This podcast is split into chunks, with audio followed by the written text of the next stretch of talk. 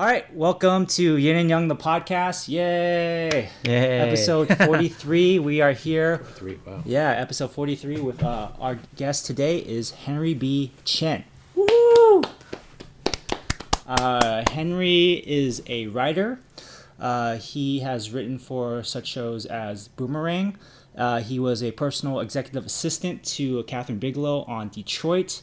Uh, he was my mentor for the TAF pitch competition that was happened recently last month. Uh, among other things, he also has uh, a few projects in development that we we should be able to talk about. Yeah, Sure. um, such as Tino, Salvage, and uh, Three Ninjas, uh, which I watched recently. Um, Nice. the original, the first one. Yeah, I haven't seen the. Have you seen all of them? I'm assuming. Yeah. Uh, once upon a time, but Yeah, yeah, for our purposes, we I just rewatched the first one. It's The like, first one, yeah, yeah, It's it's all on YouTube. like the Is it? entire the entire movie, the entire first movie from '92 is on YouTube. Is and that is that le- is it legally on YouTube though? I mean, who knows? who knows? Who knows? I mean, the original rights holders, I think they're aware, and they haven't done anything about it. So right, no cease and desist. I guess. Yeah. yeah. Well, at this point, uh, there I don't think there are a lot of people clamoring, and or they're not making money off of it, right? Like either way, DVD sales are probably not going to be very hot for that movie, and I don't think people are buying it on iTunes. how dare you, Dan? It's a classic. It's a classic. Hey, hey, it meant a lot. It meant a lot to uh, a lot of our childhoods. It was It made me want to be a ninja. That's okay. Sure. Really? Yeah. Yeah. Huh. It, was did. ni- it honestly did. it's very interesting weird phenom- it's a weird coincidence but boomerang the first film came out in 92 and so did um, three ninjas Yeah, that's right. which are two things that you're currently working on which is i thought was an interesting coincidence yeah, yeah. Yeah, the '90s, man. The '90s. 90s, was, the '90s yeah. were wild. Um so yeah like to start off with uh basically for our podcast it's fairly free form i do have uh notes and stuff we can go off of but generally i like to keep it fairly free and open. Um for i guess first time guests we generally like to go through maybe your bio kind of like your backstory how you got into to um, writing and all that does does that sound good to you Or- Absolutely. yeah sure sure dan any questions you want to start with or yeah uh, are you are you local from Los Angeles, or did you move here? Yeah, um, I was born born in Southern California. Pretty much been in SoCal my whole life, but I grew up in a city called Walnut, uh, which is Oh. next to Rowland Heights and Diamond Bar, so about Right. 30 miles east of downtown LA. And uh, I was there from like the age of five all the way up until I went off to college, and then I just learned that James went to UC San Diego. Mm. Uh, I went there for my first year. Uh, Oh, I think we. Oh yeah, but yeah. Did we talk about it? I think you mentioned it briefly, but yeah, because you Yeah. eventually transferred, right? I eventually transferred to USC. How Uh, dare you? And it was it was actually because of Fight on! JP That's Warren. actually better school. Dan, did you go to USC? I went to both. I went to UC San Diego for undergrad and USC for grad. Oh, there you go. There you go. You have uh, that's that's my life right there. So it was actually Jean Pierre Gorin who was like this crazy French professor. And if if you went to USC for undergrad, you had this guy named Drew Casper. Well, JP Gorin was the crazy French version of a Drew Casper. Uh, I remember I was there when The Dark Knight just came out, and he just would not stop shitting on Christopher Nolan and The Dark Knight. He like hated Nolan so much. Gorin hated. Gorin Oh, hated, okay. hated, hated Yeah, uh, yeah, Nolan. but as like a young, you know, eighteen year old kid, I was obsessed with this guy. Uh, not Nolan, not even talking about Nolan. I'm talking about this crazy French professor. He would he would threaten kids in class. Uh, he would say like, you know, meet me outside of out of Wolf Hall or whatever it was called, Yeah. and uh, he would be like, you know, meet me there and I'm gonna kick your ass. And Wow, uh, I yeah. I was like obsessed with that energy. So I spent like my first two quarters of UC San Diego just stalking him and going to all his office hours. oh wow. And uh, we really developed a relationship. And I told him, you know, and this is actually when I was at a crossroads because at Ah. San Diego, I was studying human bio and I was on this pre med track. Mm. But I was also doing visual arts media because in high school, I was like known as the film guy. So, So you were in sixth college. no, I was in ERC, Oh, interesting. Okay. Oh. 'Cause all, sixth- all those all those yeah. writing classes. Yeah, yeah, yeah, yeah, yeah. yeah. Uh, but it was Jean Pierre Gorin that told me you know, if you really want to do film, you can't stay in San Diego. Hmm. You gotta transfer to USC, go to NYU, Oh. or go study in Paris, France. And he was like, I really recommend you do go to France. Says the Frenchman. Yeah. Yeah. So yeah, that's when I decided, you know, I'm gonna I'm gonna shoot my shot. I'm gonna apply to USC, and if I get it, I'm gonna go, and if not, I will stay in San Diego and become a doctor. And that was essentially the deal I made with my parents. Wow. Because they, you know, I come from a long line of doctors. Oh, okay. Uh, every everyone on my mom's side of the family, they're all doctors. So Okay. Wow. my parents were both shocked uh, to hear that I wanted to actually pursue film, even though my my own father kind of works in entertainment. Um, yeah, he's yeah. also he like a did movie the producer. he did the Mozart documentary. Yeah. He did, he Yeah, did. Yeah. Benjamin, Uh, yeah. But yeah, my even my dad, he was he kind of warned me against going into entertainment. He said Mm. like, you know, Henry, I've raised you, you know, these 18 years. I kind of know what your personality is all about.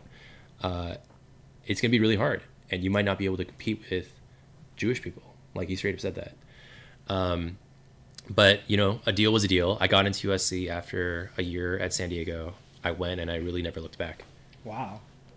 Um, did you did you like the climate at USC versus San Diego, or because you were st- now I guess you switched your major to film or like film production, or was yeah, it strictly so writing? I was film critical studies, so that was more the theory, history, and practice of film. okay. Kind of like what it would be like to study at, you know, UCLA or UC San Diego. Ah, okay. Uh, and it's really interesting that you asked that question because if you know anything about Walnut or Diamond Bar, it's actually predominantly Asian. Yeah. So I didn't experience a culture shock of being like an only Asian until I went to USC Film School. Mm. USC as a campus, there are a bunch of Asians for sure. But Sure. in the film school, in the film program, there were maybe, you know, fewer than 10. Yeah, that's a shame. No. It was those Asians that I would approach, and they wanted nothing to do with me because they felt like I was too fobby. What? Or like they were the ones that basically grew up their entire lives shedding their shedding their Asianness and Oh, now okay, like okay. pursuing film. So they would see someone like me, and I feel like this is getting really intellectual, but I feel like I would represent almost something that they were trying to get away from. And in that sense, they didn't want anything to do with me. But of course, you know, it took some time, but I broke down those those barriers and they ended up becoming my friends. So that was people like Dan Chen, people like Philip Shum, uh, and then a few Philip Shum shot uh, Dan's short film Ella Okay. No. and uh, and a few others as well. But um, so yeah, all all that's to say, I experienced my culture shock when I went to USC, just seeing all these white people, not very many Asians, and the Asians that I did meet didn't really want anything to do with me. Uh, but I adapted, and overall, I think the experience uh, was really cool at USC, and that's that's where I ultimately ended up meeting my my partner on some of these projects. Jing okay. Jing. Okay. Uh, there's a lot to unpack there. Um, one thing Did I you- kind of want. Yeah, yeah, yeah. I got a you gonna say? question. Yeah. yeah. Um, did you did you uh, connect with uh, the, any of the non-Asian students? I mean, Oh, absolutely. Yeah. Uh, Oh yeah, to clarify, when he says partner to our listeners, he means like his writing partner, not his like, you know, romantic partner. Yeah. yeah. Working partner. working partner. to, to be clear, sorry, but yeah. Uh, but that, but it's funny. Gosh, you guys are you guys are like mind readers. Uh, yes, I definitely connected with the non non Asian people in my film school. You know, we made we made a bunch of films, so of course, uh, I made a lot of friends, and I actually dated my I actually dated a white girl uh, at USC, so that was really cool, and we partnered on a lot of different things. Um, so yeah, uh, great experience overall. But I think when I first went, it was a big shock. It was a big shock to not be surrounded by a lot of Asians because that's that's kind of all I knew. which is interesting because like there is an Asian population at USC. I mean, there's a, you know a lot, a lot of international students are from China and stuff like that. But uh, in compare, but I guess you're saying in contrast to contrast to UCSD, or where you grew up, which was like what like seventy, you know, like crazy percentage Asian, right? Yeah. yeah, yeah. Because Well, uh, that yeah, he also majored at UCSD pre med, and that's where all right. the Asians went. if he went to communications or something like that, I I don't think there would be as many Asians there. That's true. Yeah, that's true. yeah, yeah. Um, one, yeah, one thing I just want to circle back was JP Gorin. I, I took his. Um, I wasn't a film major. I was an econ major, Mm. and then so I took uh, my friend Byron, um, Byron Q, he's a filmmaker as well. He he he told me like, oh, you should check out his class, right? I'm like, Oh, he did. Bang Bang. Yeah, he did Bang Bang. Yeah. Oh, yeah, amazing. Yeah, yeah, yeah. So he's UCSD alumni as well, um, and he's a big fan of JP as well. So I heard that like, well, I was like, I'm not enrolled in this class. Can I go to this class? He's like, dude, just show up. Just like, just sit in it. hmm I was like, wait, you can do that? He's like, uh, yeah. So I, I just sat in his class, and then um, I didn't do the assignments. I was, I guess, I could have maybe, but uh, I just sat in his class and just listened to him talk, and like, uh, what is he talking about? He's talking about Quentin Tarantino one time, and he's like saying, "Oh, this one student, this one student was telling me how awesome." he's was, he was talking about like a student, uh, how awesome Uma Thurman wear the Bruce Lee, the Bruce Lee suit. And I just wanted to, I just wanted to headbutt him, like Z- like Zazan, you know, like the French uh, football uh, soccer player. So, anyways, that's just one memory I have of JP. I just like that energy, right? That's definitely yeah, that's that. He's like, he's he's. I don't know how. I guess it's not professional, but like he's physically threatening students. But I don't think he ever acts on it. But it's just that energy of like how much passion he has for film, you know, All the time. All yeah. And one time we were watching like this this German film about like teleconnect connect power, right? And something like exploded, and it was the effects were kind of cheesy, whatever. And some people like the people were laughing, and then JP's like, "Everyone, shut up! This is art. Just quiet, watch." You know, I was just like, "Oh, damn. Okay." Anyways, that's my. No, so Henry, Yeah. Yeah. so you went to USC and things like that. I mean, you took his his advice, and you never looked back. But do you think going to USC versus like UCLA, which was also in LA, would was there like an advantage over going to USC versus UCLA, or even It's- NYU? Do you think? It's interesting. I mean, I'll, I'll handle the the UCLA question first. Uh, actually, I'll answer both by essentially saying that the biggest thing that I got out of USC, you know, it sounds cliche by now, but it really is that network, and Right. a lot of the the classmates uh, that I that I was in class with, you know, we really rose up together, and it wasn't uncommon for me even after I graduated to connect with certain people that were also in my giant lecture halls uh, that also went to USC. And, you know, the moment we would talk about like a Drew Casper, there would be this instant connection. Just like how James and I are bonding over JP Gorin right now, it would be me with other students talking about the classes that we would take at USC Film School. So I think like that, just being able to establish that instant common bond is is incredible. And um, that's not to say that people from NYU don't get that with other NYU students, but I just think that you know USC it's in LA, so like the locations there, and you know people that go there they really do, they really are there with a specific purpose. Like they really want to work in film and TV and entertainment. So you know when you have that kind of energy, it's you're you're less likely to have as much fall off. Like I I have friends who actually wanted to do film in San Diego and I have friends who want to do film in certain other film schools. And the truth is, a lot of them ended up choosing different careers for one reason or another. But I feel like the ones that I went to USC with, they're they're still sticking with it. They're still staying staying true with uh, the path that they set out. it's kind of like how the environment maybe helps shape you because like i remember at ucsd like that was your if you're doing film or something artistic you're the odd man out you know kind of that feeling because ucsd was like big bio bio pre-med track you know and because there's like and there's also like Scripps research that's close by so like super heavy focused on academics or the um, the sciences STEM. yeah, STEM, yeah, yeah, yeah. Um, which was great. wa- Was great meeting. Um, uh, uh, great getting meeting the theater people at UCSD because then that, I felt like I found my um, like oh these are my people, especially the Asian ones. Um, so I kind of want to circle back. Uh, there was a lot of stuff. Um, one thing I, I if it's cool, I kind of want to get back to maybe like your upbringing a little bit. Sure. Yeah, yeah. Uh, and so you grew up in Walnut and then predominantly Asian uh, elementary and high school? Um, you know, like when I was that young, Yeah. I'd say maybe fifty percent Asian, Oh, interesting. mixed Okay. with some, you know, white Latino. But I I still remember always having Korean friends, always having Chinese friends around. You know, Interesting. I remember being on the playground and like learning my first Korean cuss words. You know, like that Ah. all happened when I was in elementary school and middle school. Oh.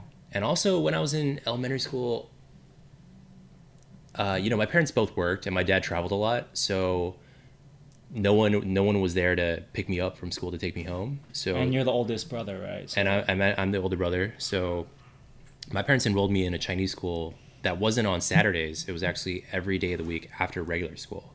oh shoot. So I would, I think that's also what helped me connect to my own cultural heritage. Hmm. Uh, was being around a lot of other Chinese people, Yeah. but also very diverse Chinese people. Meaning, our Chinese school attracted students from all sorts of different districts. It was basically, if the parents didn't have time to take care of their kids, they would go to this Chinese school. okay. and so I had like the All the gangsters, kids are yeah, like the yeah. gangsters from Rowland Heights and like the you know nerds from Diamond Bar, like all sorts of different types of Chinese Americans, and like you know fobs from like I don't know Oxford would like even co- would even come, Uh-huh. uh, and we would all just hang out and play handball and tetherball on the on the playground. Oh. So it was definitely a big part of of my upbringing, just being around a lot of different Asians. This was uh, 90s, right? Early 90s or or wait. How old are you? Okay, yeah, yeah this is the 90s. Yeah, like late '90s, Yeah, late 90s. early 2000s. Okay. Uh, so that's interesting because the I'm kind of curious about like high school life for you because some of a lot of your work actually is centered around young people coming up. Uh, from the stuff, the spec stuff that I've read, uh, Tino particularly, um, and I, I'm wondering, yeah, I I guess, I think, as a writer, do you draw from your own personal life? Um, I mean, I'm assuming you do, but I, I'd like to hear like what your thoughts are. Like, first, well, first before we get to that, I guess, how was high school life for you? Were you fairly popular, or were you like, were you kind of like, you know, did you have your own clique? Uh, I'm curious about your social life in, in high school. Yeah. I definitely was not popular. I had a lot of friends that I that I really trusted, and we we did have our own little clique, but I was not one of the popular kids. Uh, whereas my younger brother, even though he's five years younger than me, he definitely was the popular kid, and he was nominated or he he was voted his homecoming king of his class. Oh. Uh, but for me, I hung out with a lot of Cantonese people. I feel like, and uh, yeah, I mean, it was it was just kind of we just kind of did our own our own thing. Okay. Uh, and in terms of like extracurriculars, I did the Mustang Update, which was like our school news. So I would film skits and segments, and uh, as like a part time job, you know, I never really waited tables or worked at a boba shop. Uh, my thing was I shot the performance videos for our band, choir, dance team, things like that, and I Oh. edited and made I don't know like twelve bucks an hour, which was really good at that time. Yeah, I was very happy with that. Uh, So you're like a one man production, video production team, I guess, or yeah. I had this guy. Uh, I, I would probably consider him my the very first mentor I've ever had in my life. His name was Chad Young, white dude, really really great, great guy. I know he's a great husband, a great father, and he really taught me so many things in in, in production. Like I think before him, I didn't know what the rule of thirds was, Okay. and that was literally him coming into our our uh, broadcast class and giving us like a quick little lesson.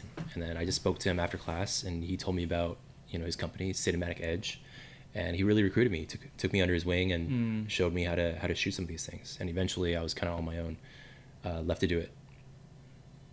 was that kind of your first maybe introduction to the arts really or was there something earlier or like yeah what was kind of like your first like oh i kind of want to keep doing something like this Uh, I think he was a big part of it. And I mentioned that my dad worked in entertainment. So he was a cameraman in Shanghai. He worked at Shanghai TV station. Uh, and then he, uh, he immigrated to the United States in the mid 80s.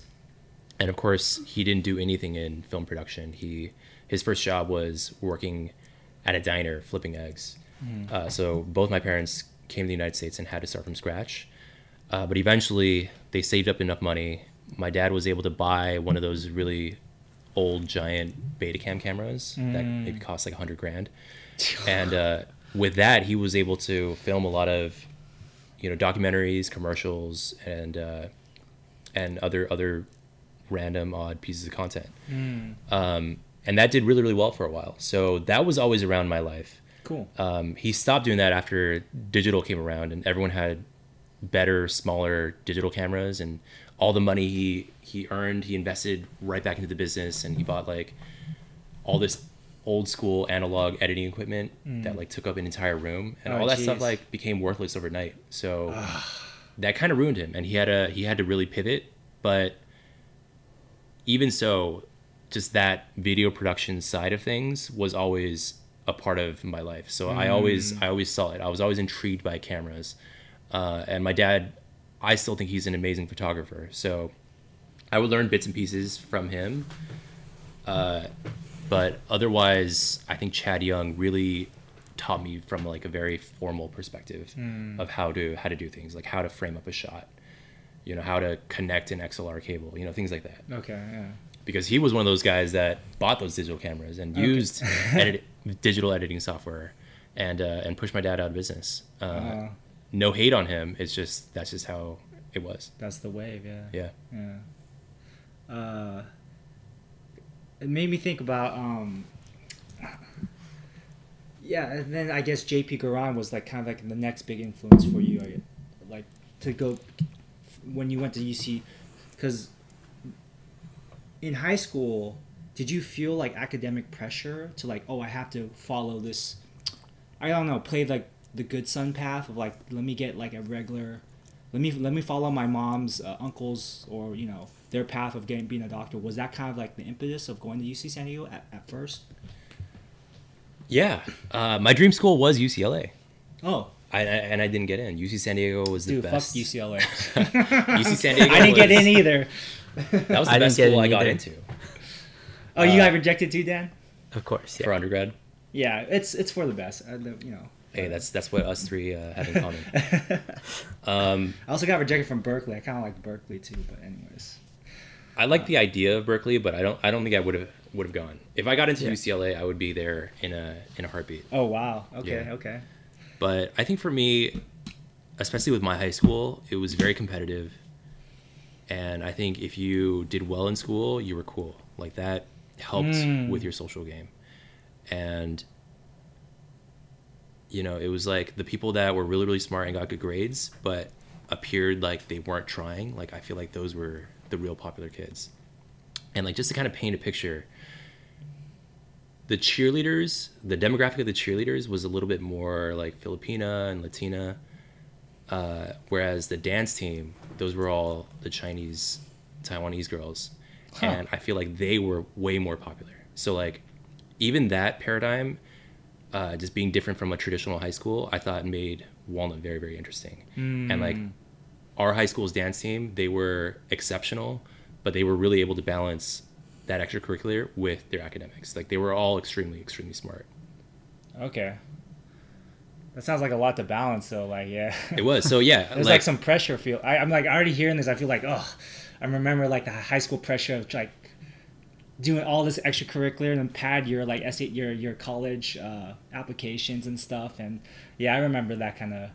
My my high school wasn't that pressured, but like uh, okay, I, I feel where you're coming from. Yeah. It was hard. It was a lot of pressure, and I remember it was a very important question. Like, were you going to go on the IB path, or you were going to go on the AP path? Uh, you know? And yeah, yeah, yeah.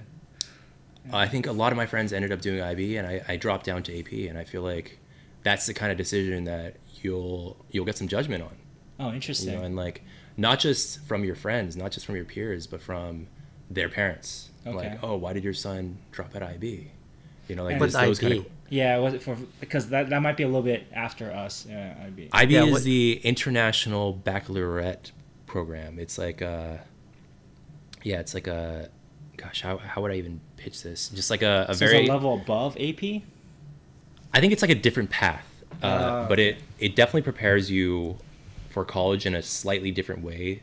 Like AP, you're just legit taking college level classes in terms of the curriculum and the standards. Whereas I feel like IB, they put you on on a specific path. Like everyone that takes IB have essentially the same classes and the same extracurricular.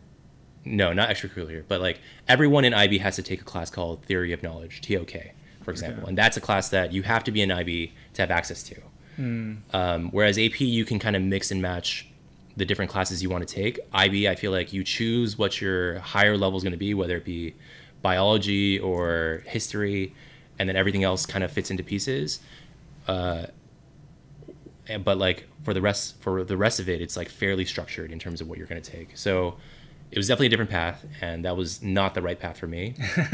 um, so what I did is I just I just like loaded up on AP classes, and I, I took a bunch of classes at my community college, and I think that really paid off, especially in San Diego because there were so many students Yeah. that you know the the priority of being able to sign up for classes was a huge thing. Yeah. But because I had so many AP credits and uh, and like class credits from uh, Mount SAC, Okay. it really got me some good registration time. So I was able to take everything I wanted with like, like JP's class, I guess, or Yeah. yeah, that's Yeah. dope. Um, from so you dated a white girl. What's up with that? Um, So okay, so so let's trajectory Walnut. Grew up in Walnut. Uh, you went to a semi-competitive high school. It sounds like yeah, very competitive. Very, very I- we had like I don't remember the exact number, but it, I want to say we were in the double digits in terms of valedictorians. So Oh, this is like everyone had a 4.0. Jesus. and I don't even remember how they ended up choosing the one final valedictorian, but they for sure all had straight A's. Okay, so you grew up, and then you went uh, elementary school. You went to Chinese school. Um, so it's interesting because you saw both sides. You saw like kind of the gangster Asians, and you also saw the over competitive, high achieving, overachieving Asians too. In, I definitely in the, did. in the SoCal area, and then you went to UC San Diego, met JP. oh, Like, oh, you know what? Fuck it. I want to be a filmmaker, and then go to U- USC. Culture shock. I mean, yeah, that culture shock it hit, but I really, I really still ended up finding my community, and it was this one advanced class called 480. Uh, so this is like the undergrad thesis, and basically production students would take all the jobs that were really wanted. So, you know, obviously writer, director, producer, cinematographer, like those were all the coveted positions. Sure. Editing and sound also coveted, but you know what no one wanted to do? No one wanted to do production design. So they would always need to go to other majors to find the production designers. So I think when I was a sophomore or junior, no, definitely not my first year. When I was a junior at USC, Yeah. I uh, I took that class, and I did I did production design, and like that really helped me find this crew of people that I really loved, and some of the people in that crew like I still kick it with today, um, like the producer on our project, like now she's working for, um, uh, oh gosh, I'm forgetting her name, the uh, the creator of SMILF, and uh, you know like the DP like now he's running like a really now he owns his own like camera rental shop. And he's doing really really well with that. Um, shout out to Evidence, and yeah, like that was just like a crew that I really really loved. Um, and you know you're you're making that film together. You're in the trenches, and of course like the times that you do get to relax a little bit, you're gonna go to like the parties with them. And I think that's how that's how I started to like meet more people and become more comfortable around other people because we all had this like this this common passion and that was a love for film Yeah. so it doesn't matter where you're from if you bond over a filmmaker like that's that's going to be just a common language. Uh, and then yeah i was just like on this other one of these other like advanced films and uh, i met this girl. She i think she was like the set photographer and we started chatting and you know we started dating after a little while. Um, but she was like she, i thought i thought her taste in films were like really really dope. She was the she was the one that like turned me on to Iwai Shunji and like Oh. I had never seen you know all about, All Lily Chou-Chou. Oh, uh, before her but like I remember watching that with with my ex and you know we made like dude we made like two do you remember when like they used to do the Doritos Super Bowl commercial Yeah. yeah, competitions Yeah. yeah so uh, Sasha and I we Sasha's the name of my ex we uh, we shot two of those commercials one year and one of them was actually with the Fung brothers Uh, Okay, and it was like they were just like really fun and we you know we co-directed them together um, and we co-edited them co-edited them together and they were just like a lot of fun to make you know so there was nothing that made me happier than being able to work on projects like that with someone that I really cared about. Mm. Yeah. And another thing you brought up about US USC is about these these other Asian creatives kind of not wanting to have anything to do with you at start at the start. I mean, is there? This is my conjecture. Let me know if I if I'm if I'm beating around the right path. But like,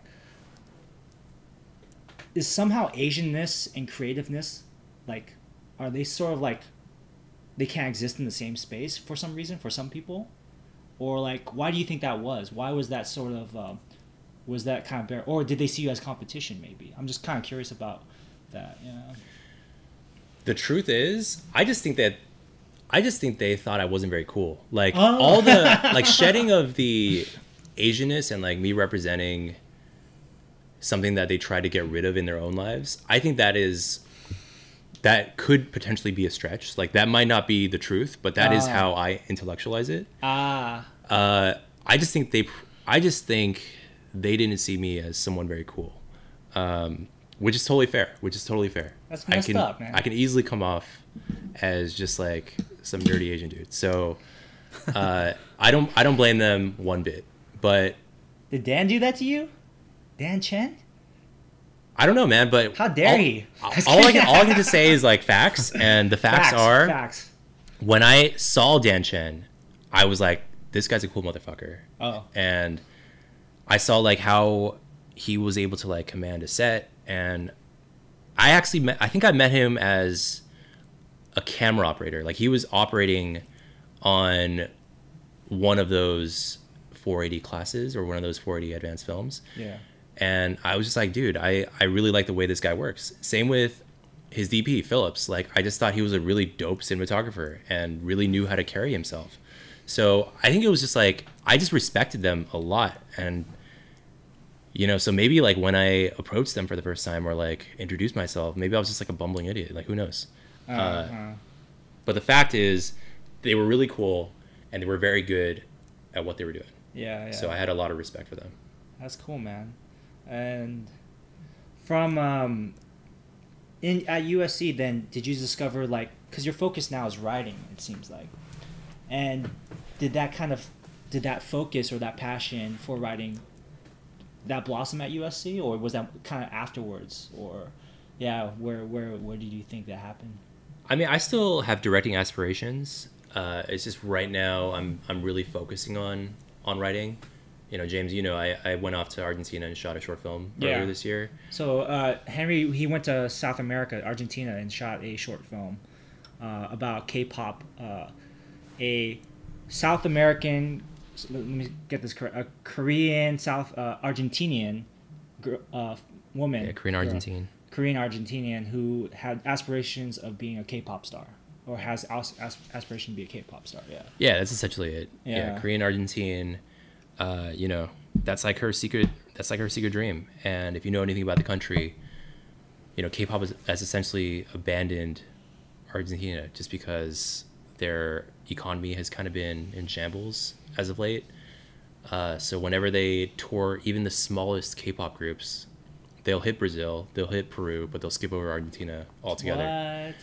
and that's not going to stop the fans. You know, if you look at if you look at the countries down there, Argentina has a huge K-pop fan community. Mm. Um, so all they really want is a little bit of recognition, and they're willing to still hold like all these festivals just for themselves.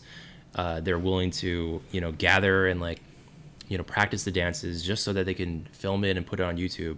And all they want is like a little bit of recognition. Like that would make their entire year. Uh, so I really wanted to follow someone in that community and see like what Mm. their life is like. Um, so yeah, that's essentially what the short is about. Okay. But yeah, about um, But yeah, back to Yeah. like the the whole writing writing thing. Like yeah, so I always saw myself as a writer director. You know, I think I was I was in in film school and wanted to you know direct my first feature right out of the gate, and have that under my belt by the age of 25. And of course, like I was in for a real like Citizen. Kane kind of style. Yeah, yeah, yeah.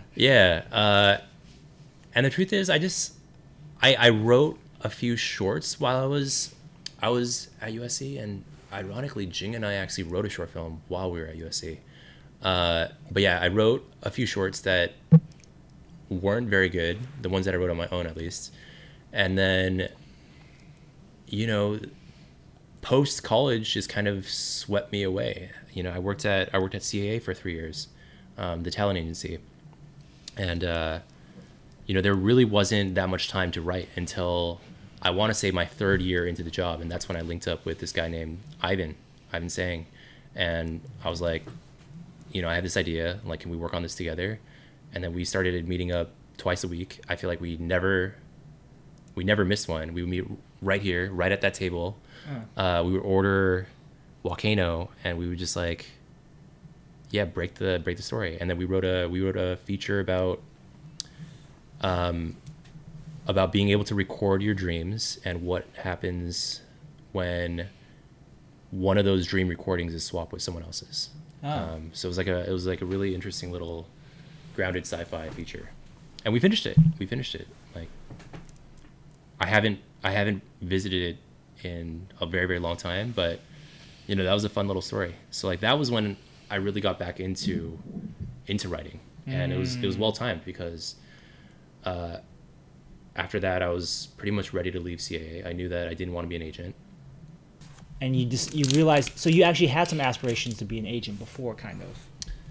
I mean, I think when you work at a place like that, naturally you're gonna drink the Kool Aid a little bit. It's one. It's what is CAA? What William Morris or Yeah, It's it's one. CAA, WME, UTA, any of those any of those agencies, uh, you kind of you kind of feed into that lifestyle a little bit, and not everyone does, but I think for me, I definitely did drink some of the Kool Aid, uh, and I thought it was I thought it was really cool. Like I thought that what the agents were doing in terms of advocating for you know young filmmakers, I thought that was really cool. Mm, especially the group that uh, I wasn't assi- I wasn't an assistant in this group, but I was an intern for this group. It was called Film Finance at the time, and what they would do is they would take the passion projects of their the agency's clients and find ways to essentially finance these indie darling passion projects, mm, and those would be the ones that would go to Sundance and sell for you know big amounts of money.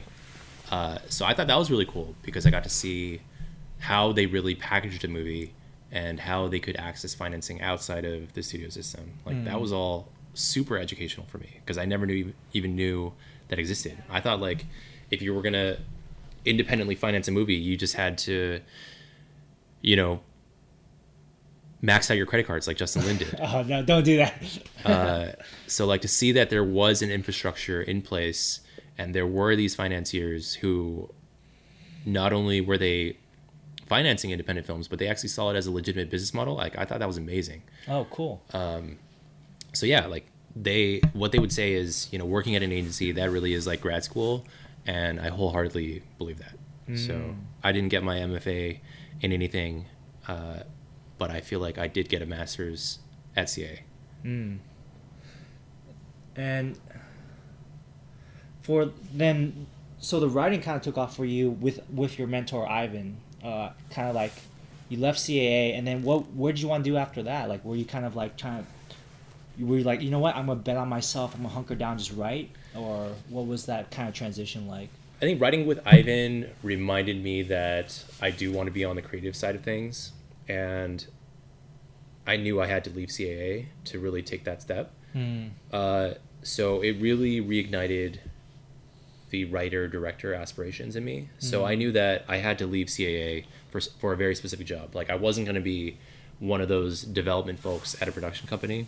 Uh, I knew very specifically that I wanted to work for a filmmaker, and there were a lot of really great ones that came across my desk. Like, um, I'm going to name drop a little bit right now, but. Name drop. I remember J.J. Abrams was an opportunity because his assistant Morgan, uh, who I met on one of those USC thesis films, um, because Morgan was about to leave to shoot her first feature, and she knew that she needed someone to replace the second assistant for J.J. Uh, Marc Webb was an opportunity. Drew Goddard was an opportunity. Um, there were a lot of these, a lot of really, really incredible filmmakers that fortuitously like I had a chance to work for, but there was one specifically that I wanted to hold out for, and that was that was Kathryn Bigelow. So when she called one day and said, "Henry, I'm looking for an assistant. Do you know anybody?" I was like, "I would love to raise my hand and be considered. Like I would love to volunteer as tribute, essentially." so she got really excited by that. Um, oh, and I, I sorry, I should set up by saying my boss that I worked for at CAA, he was this hotshot agent in motion picture literary, so representing writers, directors, and producers for film. Uh, and he worked with, you know, uh, from filmmakers like Edgar Wright to Joe Cornish, uh, as well as screenwriters like John Logan, Tony Kushner, uh, Peter Straughan, Stephen Knight. Um, he just represented incredible, incredible people. Uh, George C. Wolfe, like just amazing, amazing folks. Uh, but Kathryn was one of his clients, and he was with her during the time of Hurt Locker. So he was at her side for a very, very amazing time in her career. So when Kathryn came calling, I was extremely excited. Uh, it took a while, but Brian gave me his blessing. So then I went off to work for Kathryn, and from her I learned so so much. Uh, yeah, I, I I saw Detroit from beginning to end with her, uh, but I always tell people that what I got from her was really how her mind works. Like she really approaches art from an activist perspective. So, you know, she's never going to be someone that you'll catch at the Women's March or, you know, picketing. Uh, it's it's really her art that she protests through, and that was a very very valuable lesson for me uh, because it made me question myself and think about what values do I stand for, and what do I want to say about this world? Like, what are the injustices that I see around me? Uh, and that really birthed the initial nugget that eventually became salvage. Um, the the most important lesson was really seeing, you know, making this, making this work, making a film. Uh, you know, it takes it takes so much work Yeah. uh, and energy, and you really pour your soul into it. But if it's not really saying anything, then what's the point? Like I think that's what I really got from Kathryn. Everything that she makes, especially now, like it has to, it has to leave an impact. It has to change the world in some way, and I think like to strive for that is is extremely important, and it's something that I try to do in all my work now.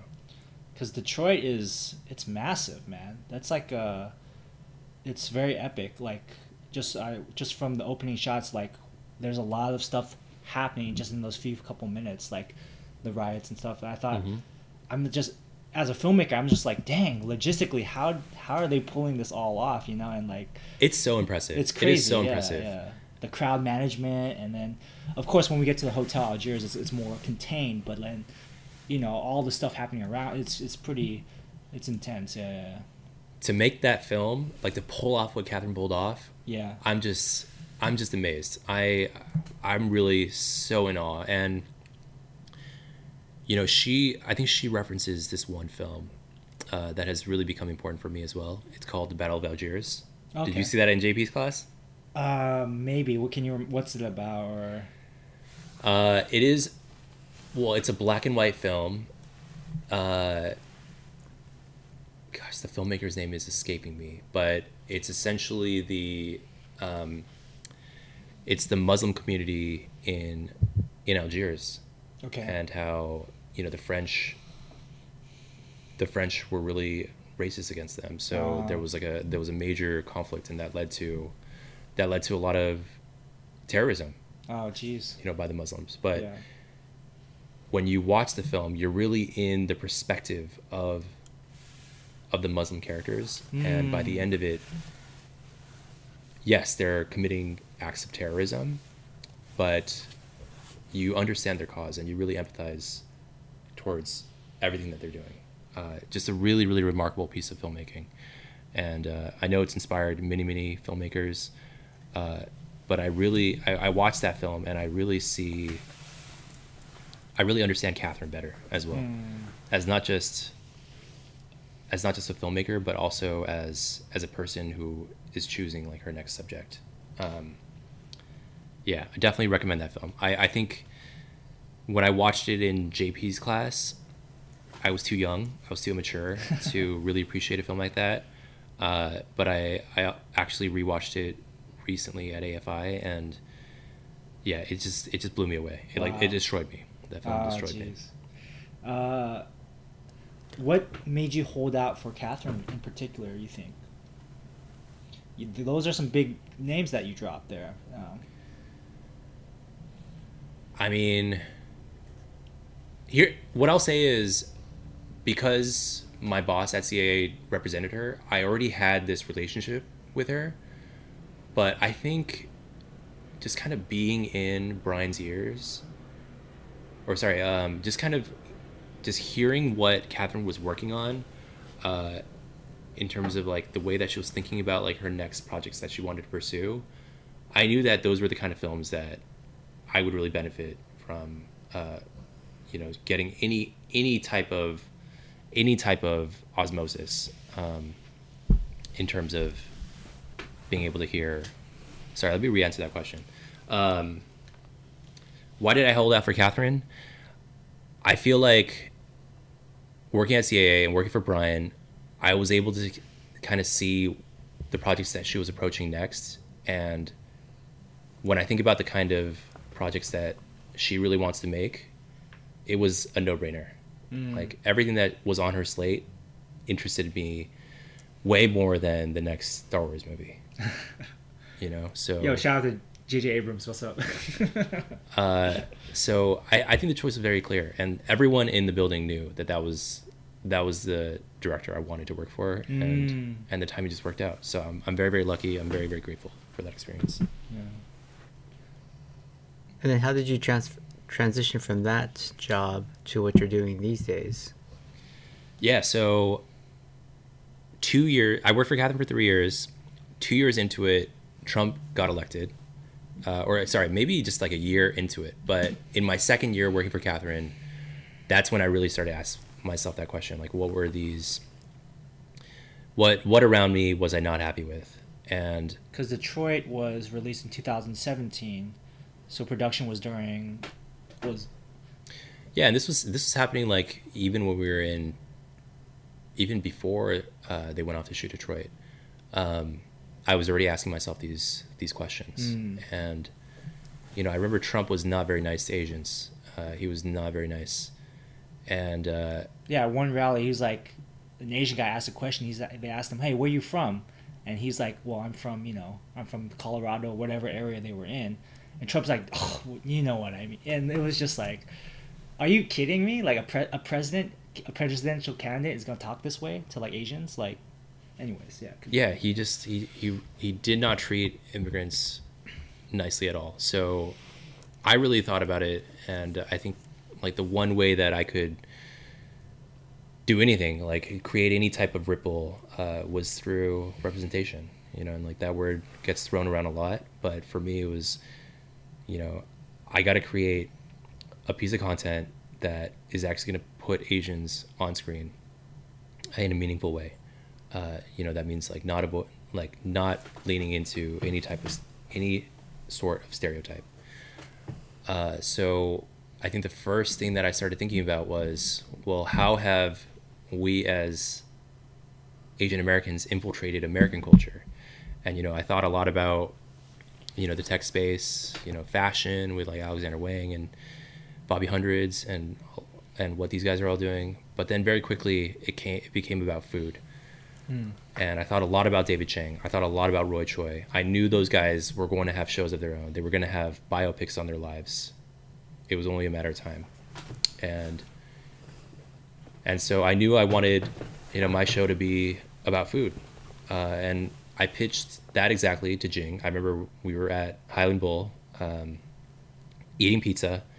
And then the next day he gave me a call and he said, you know, Henry, I've been thinking a lot about what you said, and I definitely agree. And I would love to write this with you. And I was like, yeah, sure, let's do it.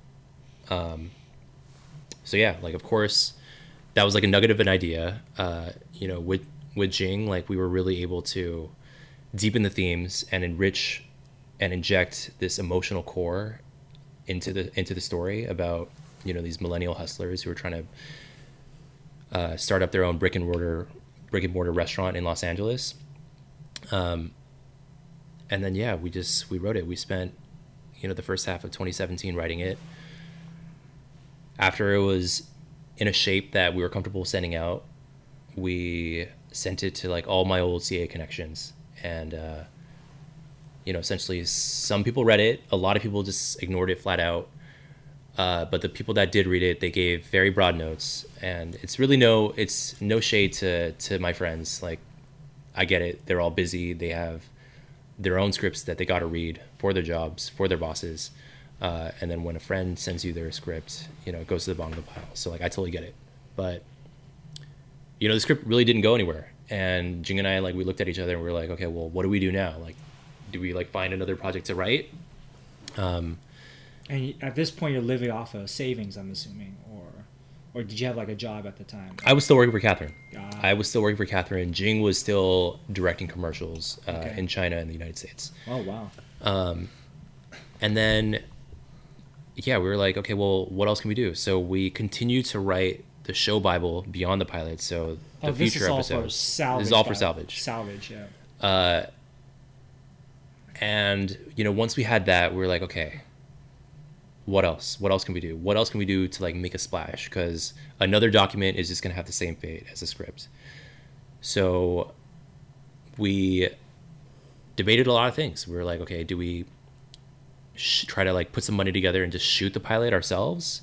Do we maybe shoot a few scenes and cut together this sizzle reel or like a trailer for the show? Uh, and then very quickly, we realized, and actually we were inspired. We were inspired by two of our friends, Tony Rettenmeyer and Joel Taylor, um, who are like two of the hottest screenwriters and directors in Hollywood right now. Um, they had a show called Bertha Cool, uh, a high school show, and they put their entire show bible on this visual, interactive uh, website, and you could scroll through it. It was really, really well designed. You could listen to the soundtrack to really get a vibe for what the show they were trying to create was. And you know, I looked at that and I really thought about our characters and how these are like young hustlers who use Instagram and social media to really promote themselves. And I was like, okay, what if we put our entire Bible on Instagram? and you know, I remember we were at we were at Jing's house in Highland Park, and he was like, "That's amazing. How do we do it?" And uh, he pulled out like ten sheets of you know blank paper, and we did, literally started drawing squares, like trying to lay out exactly what we were gonna do. Yeah.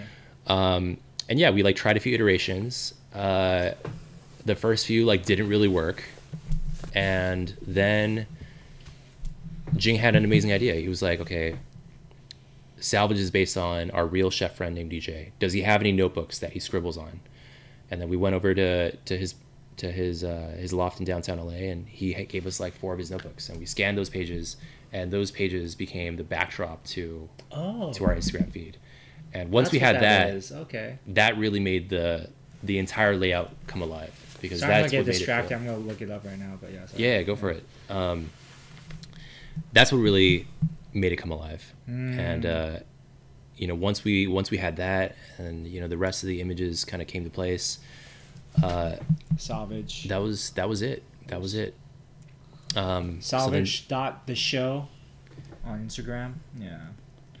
yeah man that was that was a solid month of work um so yeah like in these in these squares you know you can listen to the soundtrack you can read the bits and pieces of the bible that we had written and if you if you're really careful you can uh, you can find some of the other instagram accounts that we created so it goes very it goes several layers deep um, but jumping past all that we made this we made this instagram bible that we were really proud of uh, so we, but we didn't know how Hollywood was, was going to react. So, to all the people that didn't read the script, we sent another email, and that was just the link to the Instagram. Uh. so if you didn't have 30 minutes to read our pilot, fine.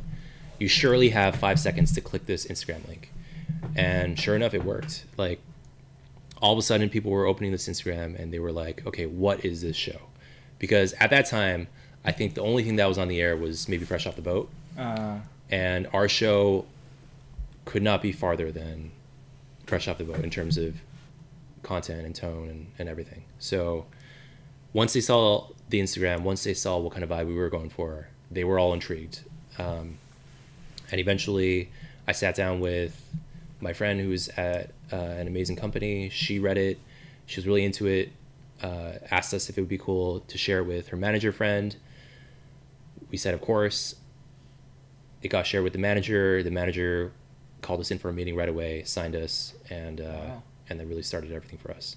So, I mean, Jing and I, we really we really owe a lot to definitely to salvage. Like, I mean, the writing has to be good. If like you had a killer Instagram show Bible, and then the script as like the follow up is trash, like it doesn't matter. It's not going anywhere. Um, so of course, like the script had to be good.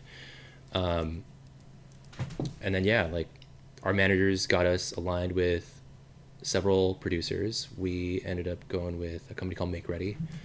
Uh, MakeReady developed it with us. Um, we did a few rewrites and then we pitched it around town, and uh, and we're we're waiting to see where it ultimately lands. Yeah, as someone who's who's been down the rabbit hole of that Instagram, it's it's it's multi-layered because each Instagram account, each main character have they have their own section as well. Yeah, and Yeah. a lot of people don't get that far, man. So I really appreciate you for diving deep. I uh, yeah, I'm I'm like a geek about that kind of stuff because I was like, so oh yeah, um, for our listeners, Henry and I we met through the mentorship program for the Taiwanese American Film Festival. We probably should have started with that. Yeah, yeah. So um, I can add this in the beginning. I mean, yeah. So No. Henry and I. So basically, I had applied to this pitch competition for the film festival and um, got accepted. And and what part of the program is is that you get connected with a mentor for six weeks to work on a pitch to be presented at the film festival in November. And this was in October at the time when we first met. so I got linked up with Henry, and I think they did i spoke to the uh, Cindy, uh, kind of the coordinator for uh, for this uh, mentorship program, and they spent a lot of time kind of looking at the content of both creators and trying to find a good match. And it's kind of like surreal because going through Salvage, Tino, and Three Ninjas, I could see a lot of themes with my script or my sto- my ideas and connecting with Henry's. So I think they did a great job connecting us together. Um, but one thing I want to talk about was the reason I went down that rabbit hole is like, first of all, I want to make sure like, okay, where where's this guy coming from? I kind of want to get a feel for who you who you were, right? Because it is it sharing writing or sharing creative projects. Um, you know, it's it's very it can be very vulnerable because it's an ex- in a sense it's an expression of who you are, right?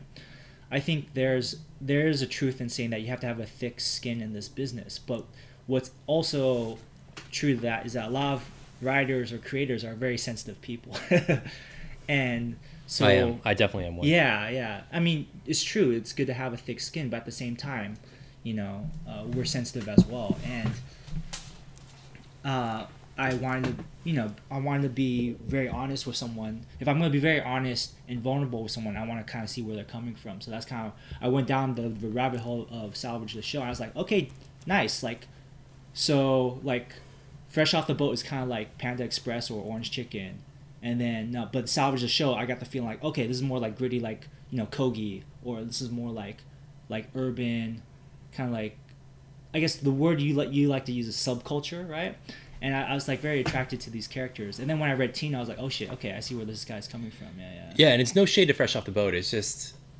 nah you can throw shade it's fine no, no. It's like, I, first of all, I, I I don't watch Fresh Off the Boat, so I So eddie huang doesn't watch been- fresh off the boat either It's been canceled, so it, it has been canceled. Uh, my I mean, my friend Kyle Lau writes on this this final season, so you know, I I I don't want to spend this time like you know maligning the show. It's No. just I knew right off the bat that tonally salvage as well as any TV show I ever create is never going to be a broadcast type show because I want to be able to take my characters to very uncomfortable places that broadcast is just never going to scratch you know Mm. so just that just on that conceit alone i just knew that philosophically salvage was never going to be like fresh off the boat and if you read the script with that preconception you were going to be in for a rude awakening essentially Yeah, and no- yeah, like you said, no, no shade to Fresh Off the Boat. That was,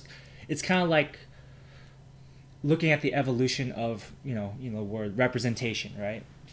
Yeah, it seems that for minorities, one of the first steps for you know for uh, deeper or more representative representation is through broadcast or through comedy.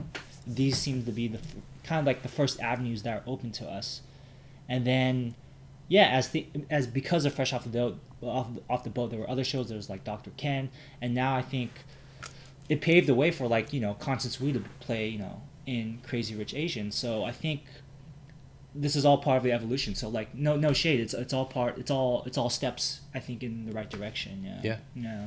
Absolutely. Now, uh, from from Salvage, then where did like Three Ninjas or Tino like what what's kind of the order of these other projects coming up, or was it kind of simultaneous, or Yeah, and just to just to put a perspective on the timeline, uh, we made the Bible late, like in the fall of 2017. I was still working for Kathryn. Maybe around February of 2018 is when my job with Kathryn came to an end, and I wasn't really sure what I was going to do next. Uh, so of course my parents were like, "Go work at Facebook." Like I hear they're hiring. I heard Mark Zuckerberg is hiring. Uh, is that easy? Yeah. but yeah so like they, their their advice was find another full-time job go work at Ah. a studio you know get another job where you're not going to be worried about your paycheck They still weren't convinced yet. they still weren't convinced yet. Wow, even so, we were working with Kathryn. Okay, all right. but for me it was really important that i felt like salvage was really going to pop off very very soon. And i just couldn't lock myself down to another full-time job. Like i just i know that my heart wouldn't have been in it. So i decided you know i'm just going to go unemployed for a little while.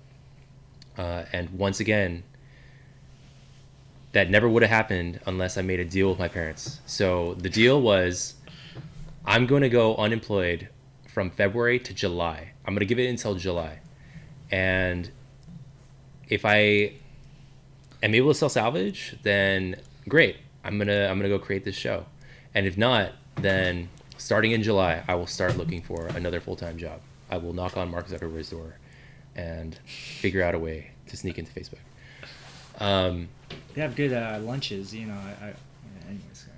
But yeah, my parents said okay, and they let me really go all in on salvage. And I think that was the time when Jing and I started thinking about some other ideas. We that might have been the time, or maybe even earlier. But like we wrote this like Master of None spec that followed.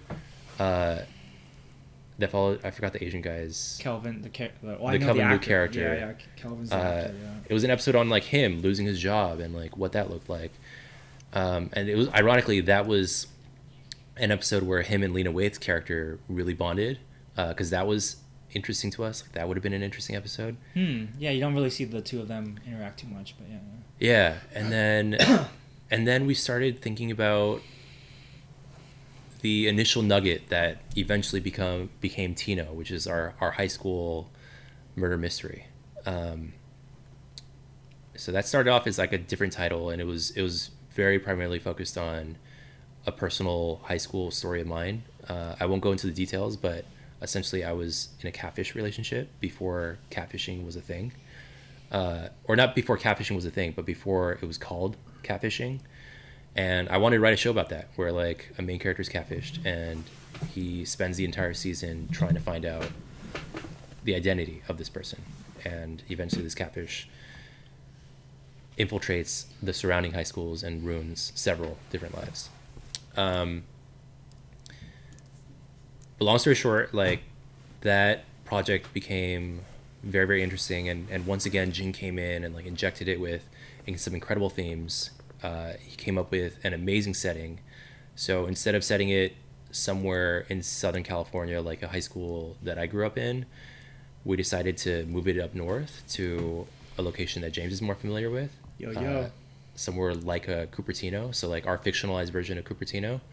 Um, so that show is called tino um, but eventually yeah like around July, like as my as my time was running out in the deal that I struck with my parents, uh, is when we got our managers. And once our managers started getting salvage out, like I really was kind of able to make it by like July, August. Uh, I still wasn't paid yet, but we knew that our project was at a studio home, and we were going to get paid to to start doing some rewrites on it. So Wow. It was it was really really good timing, and we also knew that we had other ideas. Like it wasn't just going to be salvage; it was also going to be, you know, this high school show. It was also going to be, you know, some of these features that we were cooking up. Um, so yeah, like that was that was awesome. And one of one of the early fans of of Salvage um, is this guy named Rishi Rajani. He was working at this company called Studio Eight at the time, and uh, he was always a fan of Salvage, even from the very very early days.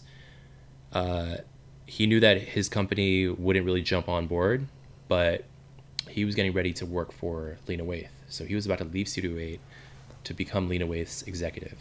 And when that was about to happen, he hit us up to catch up.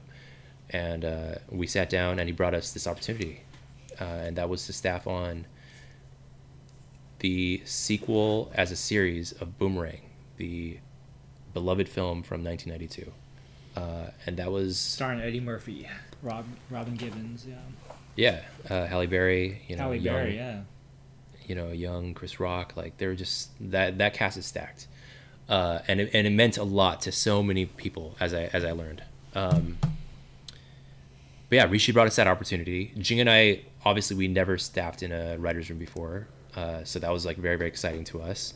Um, we interviewed with Rishi, Lena, and our showrunner Ben Cory Jones, and uh, and got the job. So we were in that room basically late 2018 and it was an amazing experience. So like after that finally my parents were like okay you're kind of doing this but what about your insurance? When are you gonna get insurance? You know that whole thing. So uh, yeah that like led to boomerang and then we did like this uh, we did this rewrite on a basketball movie that lebron james was producing. Oh, uh, through his company, and that was called Hustle for Legendary. Um, that was a wild experience. That took us basically to the end of 2018, um, and I guess that project has since left Legendary and is now set up at Netflix.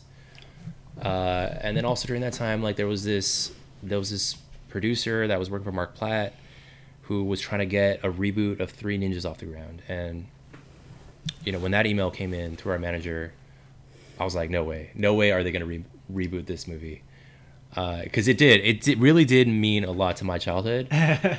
um, I saw it late. I saw it a little bit later in life, but I just couldn't believe it Because how old were you when you first saw it? I don't know, man. Like an early teen, like maybe I was like 14 years old or something like that. It came out when I was two, so I definitely didn't see it when I was two years old. Sure, yeah. Uh, but it just like that movie, it felt like Home Alone, you know, like Yeah, he even just does like the whole, really, like, yeah, yeah, yeah. yeah, it's just like that. It was in like that wheelhouse, that kind of tapestry. Um, so I was like, okay, well, what is that reboot gonna look like? Uh, and I was ready. I was actually ready to just pass. Wow. And Jing was like, dude, why are you gonna pass when like you don't even give it a shot? Like, let's at least take a meeting. Um, so we went in there. Oh, so you came out like, oh, how dare they make a reboot? Or I was like, there's just no way. It was. It wasn't even like, how dare they? As in, uh, you know, these guys are gonna fuck it up. It was more just like that movie meant so much to me that I don't even want to touch it. wow. Okay, okay, I feel you. Yeah, yeah. So, and who knows? I might still screw it up. Who knows? But uh, I think that I think that Jing was right. Uh, we went in, we took the we took the meeting, and pitched them just like a very personal story of ours, uh, and and a lot of Asian American son of immigrants, which was the lunchbox moment, and he loved it. He loved it, and he thought that we're we would be approaching whatever take we came up with from a place of true authenticity. Right, because the Uh, original sorry to interrupt, but like the original three ninjas, they're supposed to be a quarter Asian, you know? Yeah, they're supposed to, but the actors are definitely all white. the Yeah, so mom's supposed to be half white, uh, half uh, Asian, Yep. half white. Yeah. Yep. Three white kids getting trained by their Japanese grandfather to become ninjas. Not problematic at all. Yeah, yeah. Uh, but it's cool. I mean, Jing and I like we have we have a fun way to to flip all that now. So we're really excited about our take. Mm. Um,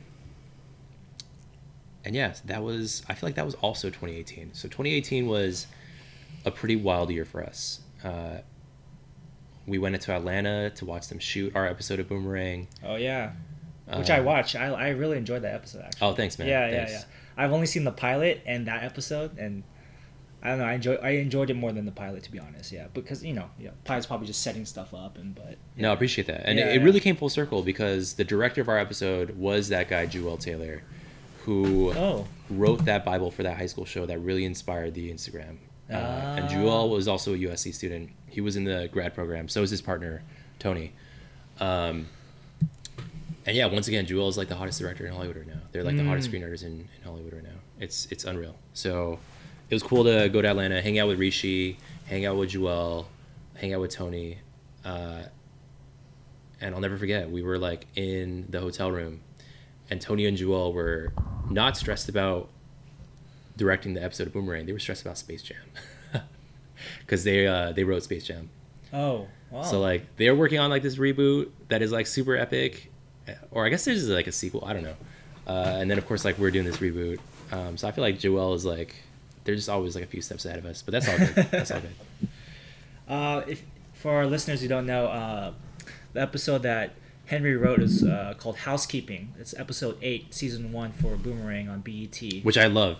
Um, real quick, yeah, I love the fact that we initially were slotted to pitch episode four, which we were really excited about because we could write our episode and then for the rest of the for the rest of the contract we could basically be chilling and just like pitching ideas. So like we wanted to get it done as quick as possible. Yeah, And then something happened. I don't know if somebody finessed their way into that four episode four slot or what, but we were all of a sudden pushed to episode eight. But then I thought about, you know, in Chinese, like eight is obviously way luckier than four. so I was not mad. I was no longer mad at that. And I think episode eight was really a, a good place for our episode. And it was really leading to like the final episodes. You know what I mean? Ah. So I was very happy. I was very happy with how everything turned out. For those, those who don't know, uh, four sounds like death in Chinese, and then eight is like a, a number associated with wealth. And uh, what I liked about that episode is it's very intimate. It's about these three dudes, friends, kind of reconciling some of the. Uh, this is something I want to get to is like their their kind of judgments of each other, you know, and it's very. Uh, it's basically synopsis wise the the of the three friends one's a director one's a pastor and the other guy is a uh, i guess what he's a press agent or what, what He's like uh, a- no, he's like a um, he's like an ad executive, ad executive yeah so they're all hanging out and uh, um yeah like so an the- account executive at an ad, ad agency. Right, right. And then and the pastor, he's going through like some regret about like some bad choice he made last night. Um, but what I liked about it was like uh, is kind of like I I think that you and Jing were able to touch on sort of each of their insecurities, right? And how that manifests with their interactions with each other and how they judge each other because um, one thing I've, I've been kind of thinking about lately is that uh, I've been looking at some of my own judgmental nature. I think we've all had that, and it's like, oh, where's that coming from? You know, maybe it's coming from maybe some uh, some my own my own shit, maybe my own insecurities, right? So I think I liked how you guys did that, and also, it's a fairly like I like. Uh, there's a lot of moments where there's like non-verbal humor, which I Mhm. thought was fun. Like he has to get past the seat or some shit. Oh Yeah, yeah, yeah, I mean like- that that's credit to Joel, I think.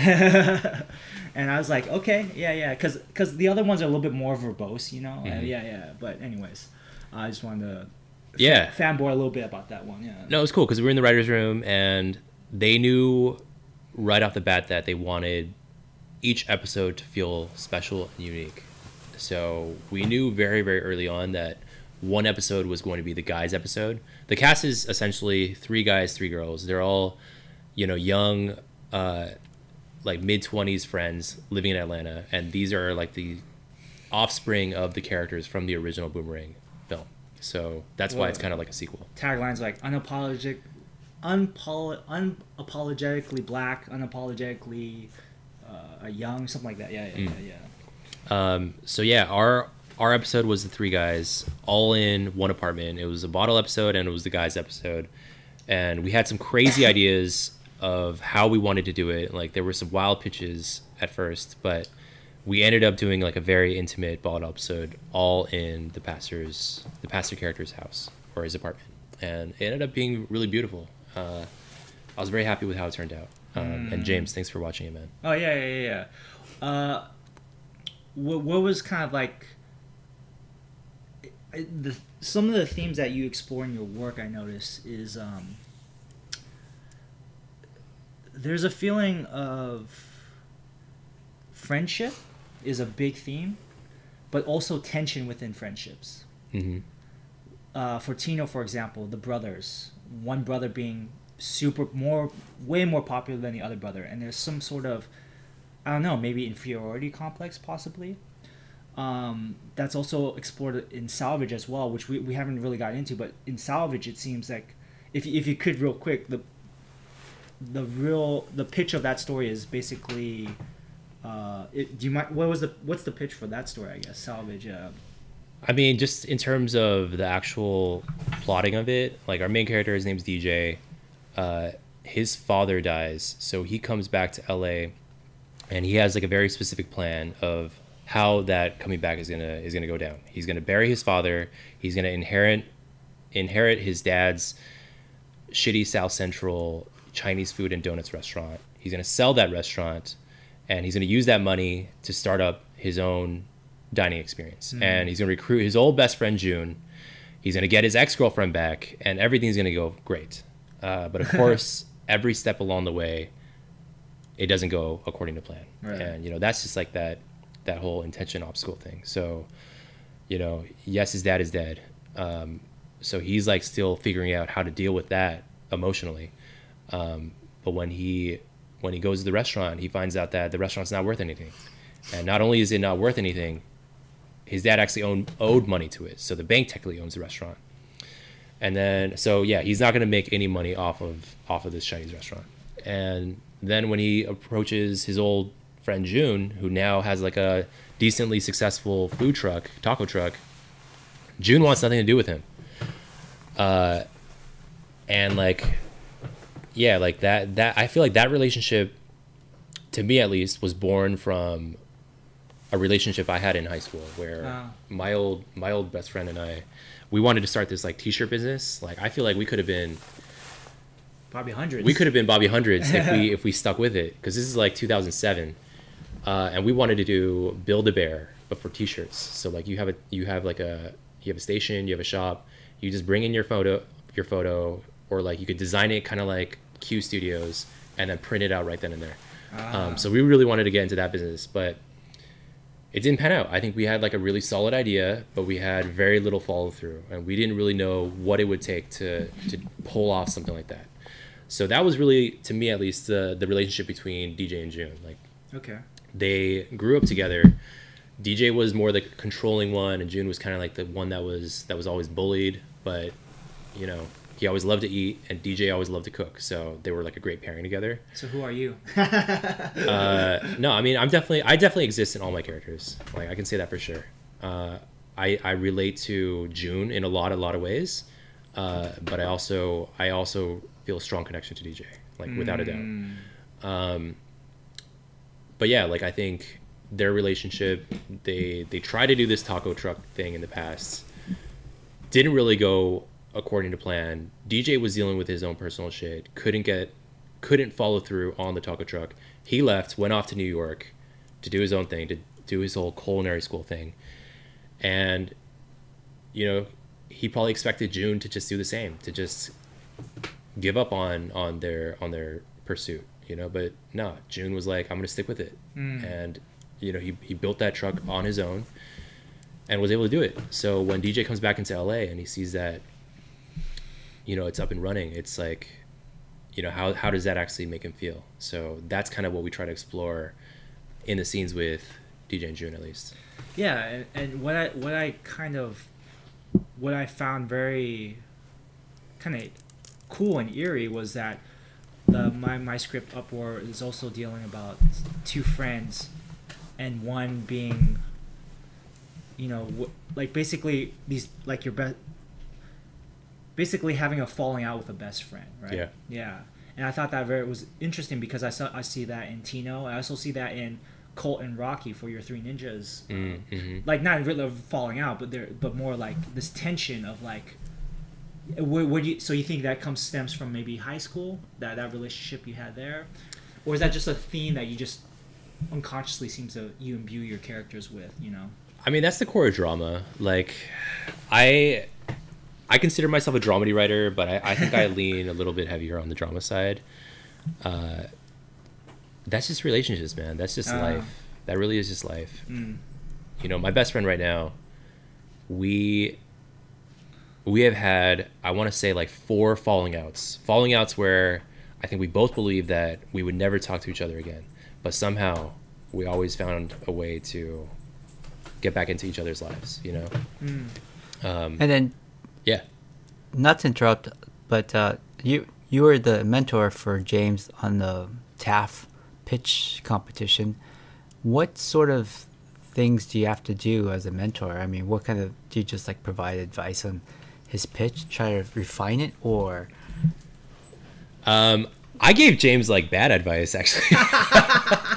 Oh yeah, maybe we should get into that before we forget. Like, Uh, Yeah. I gave By James the way, like bad uh, advice. and- I, okay, so Up- the way I would talk about was, that uh, is like Oh, should I pitch my story real quick, or? Uh, I mean, I'll just go into like the process a little Sure, bit. sure, sure. Yeah. So, I think James and I ha- actually do have somewhat similar personalities.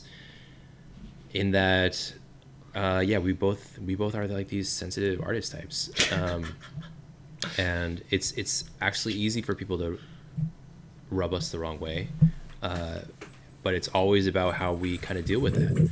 So even when we sat down for the first time, I really wanted to have a very honest conversation about what our boundaries would look like. And that's not just about like James taking up too much of my personal time. It was more about how were we going to work together creatively? Like if I gave him a note, how would he receive that note and how would he reflect that into the work? Um, would I feel like it would be a safe place to be fully honest with him? You know, those were the kind of questions that I was trying to answer for myself in our first meeting. And I think James, like, I shot him some honesty and he shot some honesty right back at me. And I really appreciated that. But that really set the foundation for like our entire working process going forward. So it didn't really matter if I gave him bad advice and steered him in the wrong direction.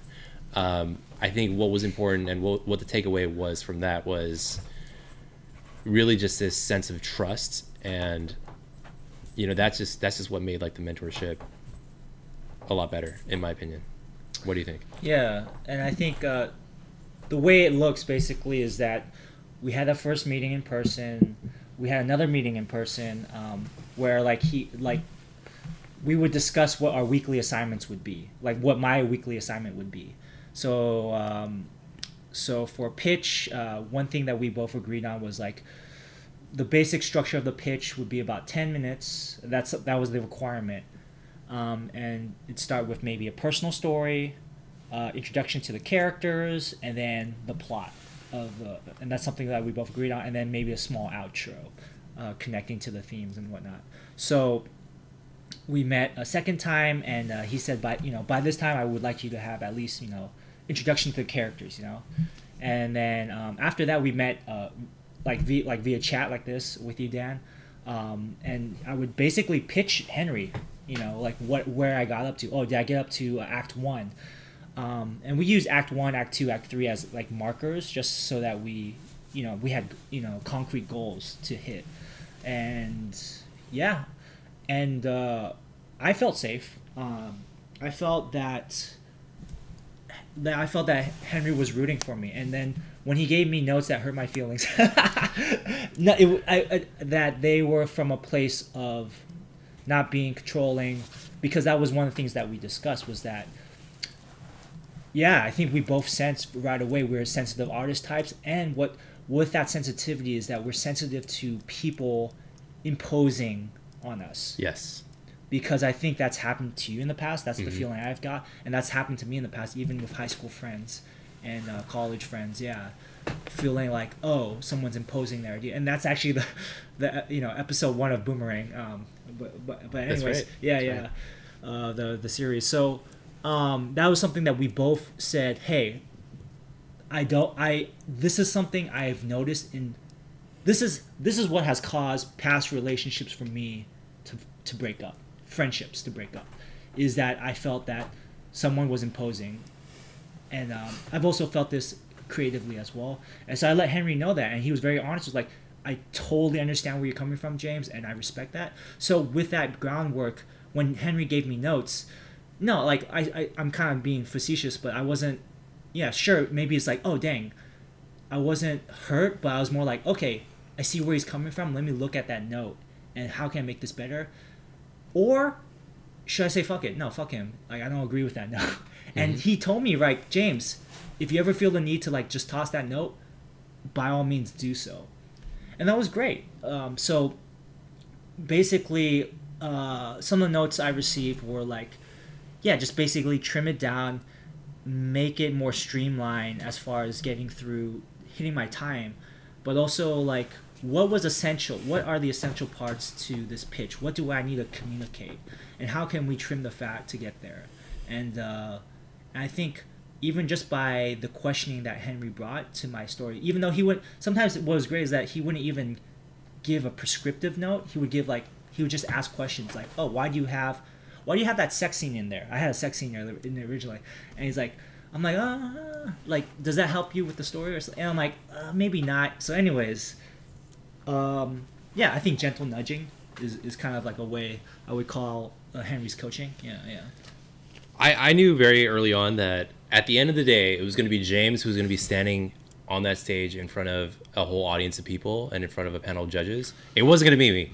I would be sitting very comfortably, just like judging everybody else. So I knew that I could not give him advice that would gaslight him.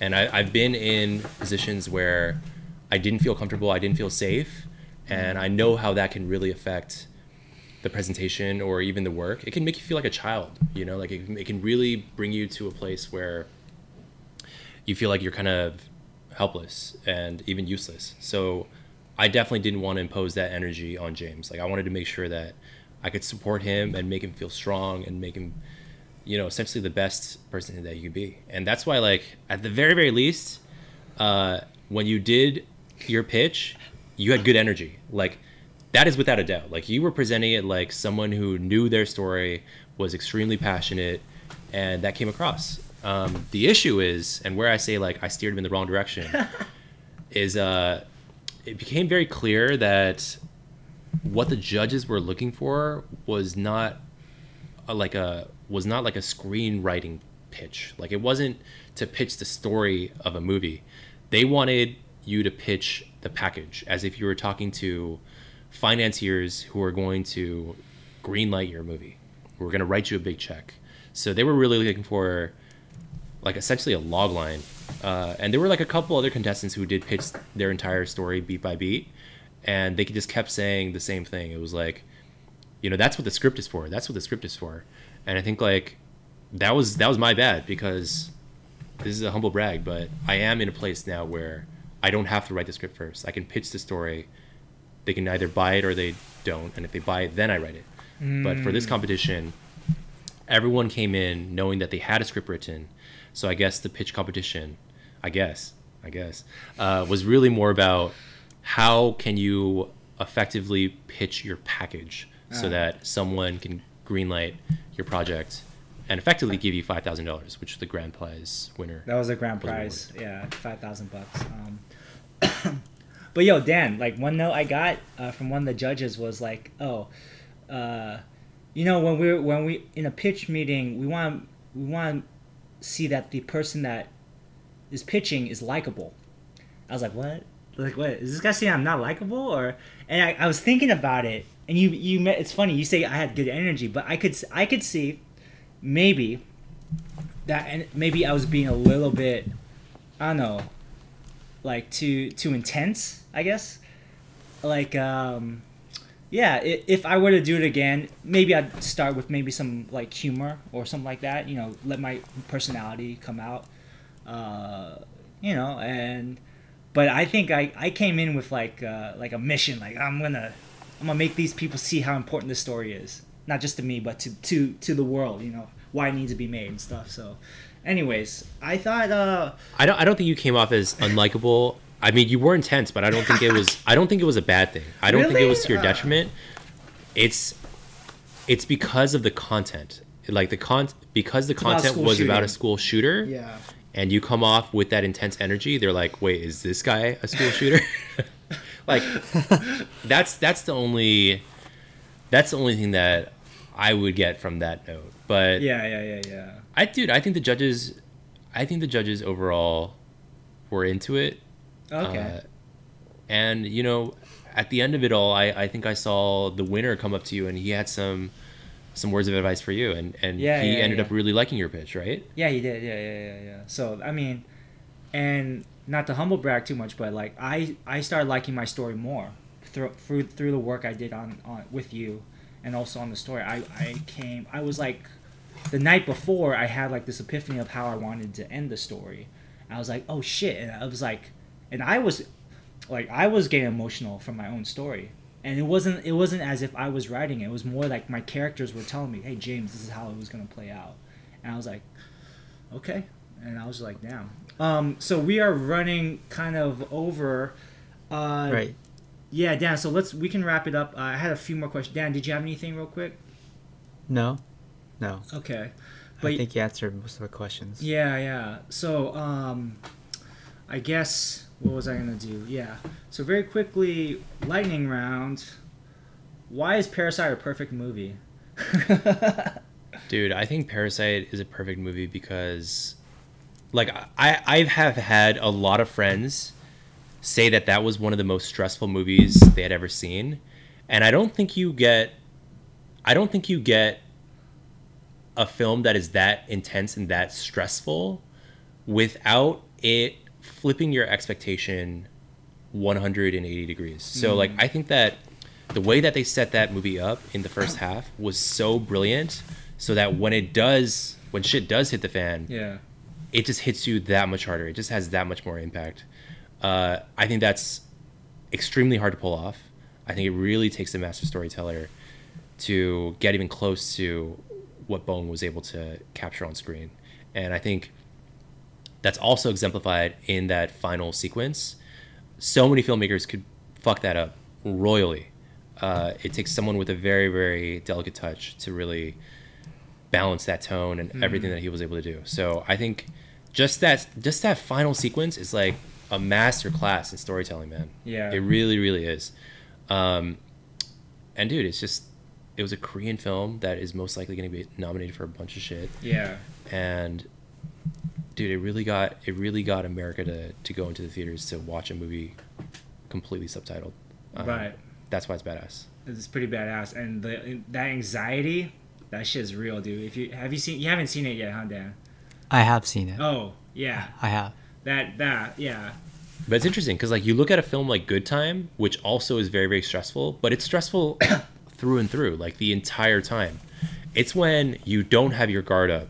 It's when you're laughing at these jokes, and then you flip the switch. Like I think that's when it really gets you. Right, And I think right, that's right. like that's extremely extremely um, well well done. um, okay uh, oh yeah i just quickly what did um I, I shared what I got out of the go circling back to the pitch thing. What did you get out of the like the pitch thing? Uh, have you ever mentored a top before? Uh, I don't think I've ever mentored someone in that capacity. Uh, I realize that I I do like it, um, and I mean, I what I got out of it was, dude, our relationship, man. Like, that's one key thing that I got out of it. But if you're looking for something more concrete, uh, I think really, yeah, just just I I. You know, I remember like in the beginning we had a conscious decision to not, for me, not to read your script um, because I just wanted to hear it fresh. Uh, and so like actually getting to hear you pitch it and seeing the details that you weren't willing to let go of or details that I saw as an outsider and believe that should be trimmed, I think that helped my own pitching too because then I was able to identify places where I could trim uh, because I also go long. I go very very long in in my own pitches. So that was something concrete that I definitely learned from the from the experience. So like sometimes you just need to get out of your own head and uh, and see somebody else do it, and then you'll be like, I could do it better than him. okay. Um, let's see. Last. Uh, one other thing I just want to touch on real quick is um, uh, what do you look for in a writing partner? You and Jing have been writing together for a while now, and like, what what is is that is that just something that happens organically, or like, I think, yeah, just that kind of relationship because having a creative relationship with another person, it can be like you know, it can be sensitive, like you like like you said, like Yeah. how where where you butt heads. I've co-directed stuff before, and Mm. like yeah, there could be a clash of ideas.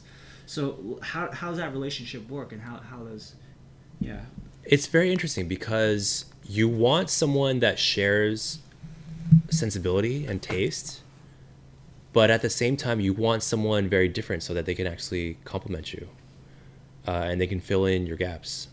Um, you know, I, I- read into a lot of these like personality types. I'm an INFP and Jing is an INTJ. So oh interesting I think on paper we we you wouldn't expect us to really get along, but I think that the times that we are able to speak the same language and be on that same wavelength, dude, that's when we come up with the dopest shit. So like Hmm. I think you need I think you need someone that is going to challenge you but is also patient enough to understand your weaknesses and is patient enough to be able to turn those weaknesses into strengths. Like I think that that is like what you should get out of a partner. But at the same time it does need it does require commitment from both ends. You know what I mean?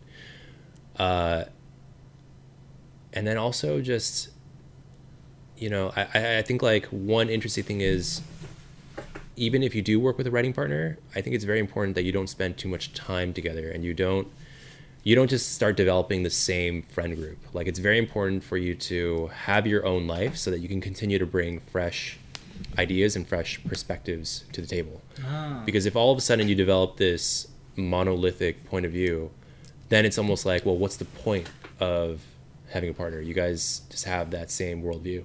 Um, but what makes the partnership fruitful is having those two different point of views so that you can discuss them and you can, you know, debate them uh, till the cows come home, you know? And like when you guys first met, was it like instant chemistry or like how? What was that first meeting like? I think well we we bonded over filmmakers. I mean, we loved Wong Kar Wai.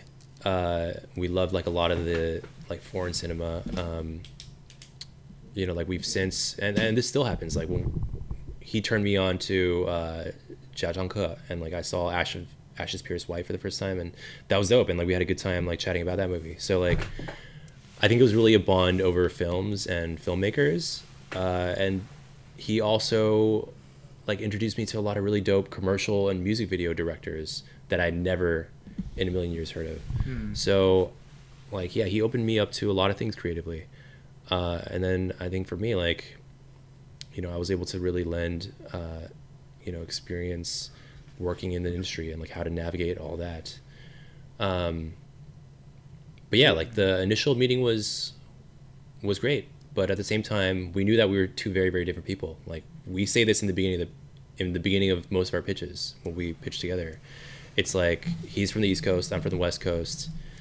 He grew up in a town that was uh, or I grew up in a town that was predominantly Asian. He grew up in a town where he was the only Asian, you know. So there definitely is, you know, a lot of difference in between us. But yeah, when we come together, it's like shit is dope. You guys met in a USC class. We met at USC producing a mutual friend's thesis film. So it was this girl named Lulu, uh, Not Lulu Wang. not Lulu Wang. Although I did go to USC with Ryan Coogler and had a Oh, directing yeah. techniques class with him. Damn. um, yeah, this girl named Lulu. She asked me if I would produce her thesis. I said yes, and she told me there was going to be another producer who was currently in Shanghai, but he would come back to LA to shoot this or to produce this thesis. Um, so I was like, awesome. And uh, and then I remember the first time I ever met Jing was over Skype. So that was really interesting. Because yeah, he was he was doing amazing things in China at the time. And then the other guy that was also involved in that project was JC Chang. He was he was like our third producer slash associate producer. Okay. Nice. Um, all right. let's uh last question um what was like a very seminal film for you that like that you saw either growing up or in film school or whatever that really kind of like it was like oh shit i want to do film you know For me, honestly, it's The Matrix. wow Yeah, I think what that film was able to accomplish, I was like, yeah, that's that's 100% the movie that made me want to make movies.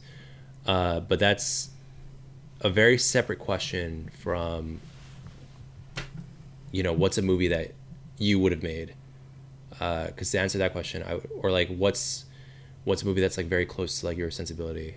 Because then I would lean more towards something like Eternal Sunshine of the Spotless Mind, or Ex Machina, or Her, because I, I really Ah. love that like grounded science fiction space. Gotcha. But I guess it's still kind of in that realm of, you know, what what can be. I guess kind of sci-fi. I guess or like, yeah. For me, her fucking. That sh- I saw that shit twice, at least twice. Yeah, I saw it twice in the theaters.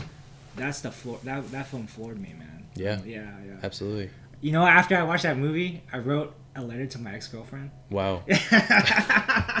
and you mailed it, or you kept it your? I mailed it because she was living in Taiwan. At the time. Amazing, Yeah, amazing. yeah, yeah. Anyways, okay. Um, let's go to language corner. This is our last section with Dan and I. Um, uh, basically, we have we ask like if you know any phrase in Shanghainese, Chinese, or any phrase in in a particular language that. Um, that you know that other than English, or e- even if it's like a cool phrase in English, maybe um, that you know, we share at the end of the podcast, kind of like a cultural exchange. Oh, cool. Yeah, yeah. Dan, did you have anything or? Yeah, yeah. The um the word I'm gonna use is kando. Kando suru is to be moved. So you can actually watch a movie. I only I learned about this movie or this word because I was showing um Beauty and the Beast to a, a bunch of Japanese people and some girls were starting crying and I was like, Did you like it? And she goes, Oh, sugoku kando shita as meaning I was like really moved. Wow. Kando suru. So it's a verb. Yeah. Yeah. Kando is like the feeling, and then Suru is like to to do or right. to be. Uh, Kando Suru. Okay. Um, let's see. One, I. Uh, okay, 四目交交 I think I get the tones right. Well, 四目交投。北头的头，Yeah，so 四目是四是一二三四的四，one two three four。目是眼睛，like is like your eyes，是目交头。Uh, 交 is like to exchange, toe means to throw. So it's kind of like when two people lock eyes, 四目交投. And um, yeah, it's kind of that uh, feeling. Uh, yeah, the, like maybe you see a, like a really you connect with a uh, you know romantic partner, and then you guys look 四目交投 you guys you guys both lock eyes, and there's you know two eyes, a pair of eyes, pair of eyes there, and you guys Right. talk. Yeah. So I saw that in a TED talk recently. I've been trying to listen to like Chinese TED talks, and I'm, I'm like, you know, I'm catching some stuff, but I'm like, damn, that's a dope ass word. But anyways, um, and you, you speak Shanghainese, yeah? I speak Shanghainese, but I think the one I want to contribute is uh, a Korean word or, or phrase that I learned recently. Hmm. It's uh, jigopyeong, and I'm sorry if I'm butchering it completely, but I think it closely translates to the decay or like the disease of your profession. so like no matter what you do, if you do it long enough, you will essentially gather negative attributes from that job. So, like for example, my girlfriend, she's a, a teacher in Korea, and She's being- Korean, right? She's Yeah. Korean. She being a teacher has like changed her personality, where she's very patient with others, but sometimes too patient, and sometimes she has to talk to her students in a certain way to kind of get their attention. Well, she does that with her own friends and her own family. Um, so that would be like her jigopyeong, like the disease of her profession. Oh. And for me, I think like with writing, it's almost like I'm in some characters' heads so often sometimes that it spills into my own social life. And sometimes I overanalyze other people. I um, I give them I might give them like uh, some faulty advice because I'm like so stuck in the mode of like what one of my characters would do. Um, and then other times like I I'm like so focused in on certain words that when I'm having a conversation with someone, I'm like dissecting every single word that they're using. So like that would be my disease of my profession, my jigopyeong. Oh wow, that's that's a great phrase, man. I yeah, I it just made me think about like uh, uh, so, some of the notes you gave were like very word specific. I noticed in, in my pitch, which is fine. That's great. Yeah, I, I noticed that. Why, one thing I got from from you was like, damn, Henry is like a wordsmith. Oh, I'm definitely not. He's, Um, or he's like you he's like a word doctor, you know? Like yeah, yeah, yeah. yeah. if you have a conversation with Jing, like you'll realize that like I'm not even close to his level. Um, I mean, he's just like he's just so well read, and I just I'm no I'm nowhere close to that, but I'm slowly beginning to see the power of words, and I think when you're able to actually wield it as a tool, that's when that's when like a new door to writing definitely opens up. So like I'm slowly getting it with the writing. I haven't really adopted it for speech, uh, but I think when you really are pro- able to like properly wield those tools, uh, you'll be able to you'll be able to really manipulate some folks. So like that's really what I was trying to get you to think about was like in in certain sentences like think about what kind of emotion you're trying to evoke out of the audience and what words can you use to really get that out of them. Yeah, yeah, yeah. And I think uh, I don't think yeah, don't sell yourself short, man. I think you are you you're you're you have your strengths, man. You have your strengths. Yeah. The one thing I notice if I if I can just offer is that you're you're fairly self-deprecating sometimes, you know. And uh, but I think it, sometimes like dude, you uh, you have some really strong strengths, and I think that sensitivity that you have is is actually is not a weakness at all. It's it's, it's a very strong, very uh, perceptive quality that you have, and I think. Uh, yeah, all the best to you. Thank you for sharing, and uh, love you, man. no, I love you too, dude. yeah, yeah. Thank you guys Yeah. so much. This was Yeah. fun. Thank you. All right, thanks so much. All right, this is Yin Young. Thank you so much. Be sure to subscribe on uh, iTunes. Uh, you where we are on YouTube, Spotify, all the good platforms, and uh, yeah, see ya. Bye. Bye. Bye.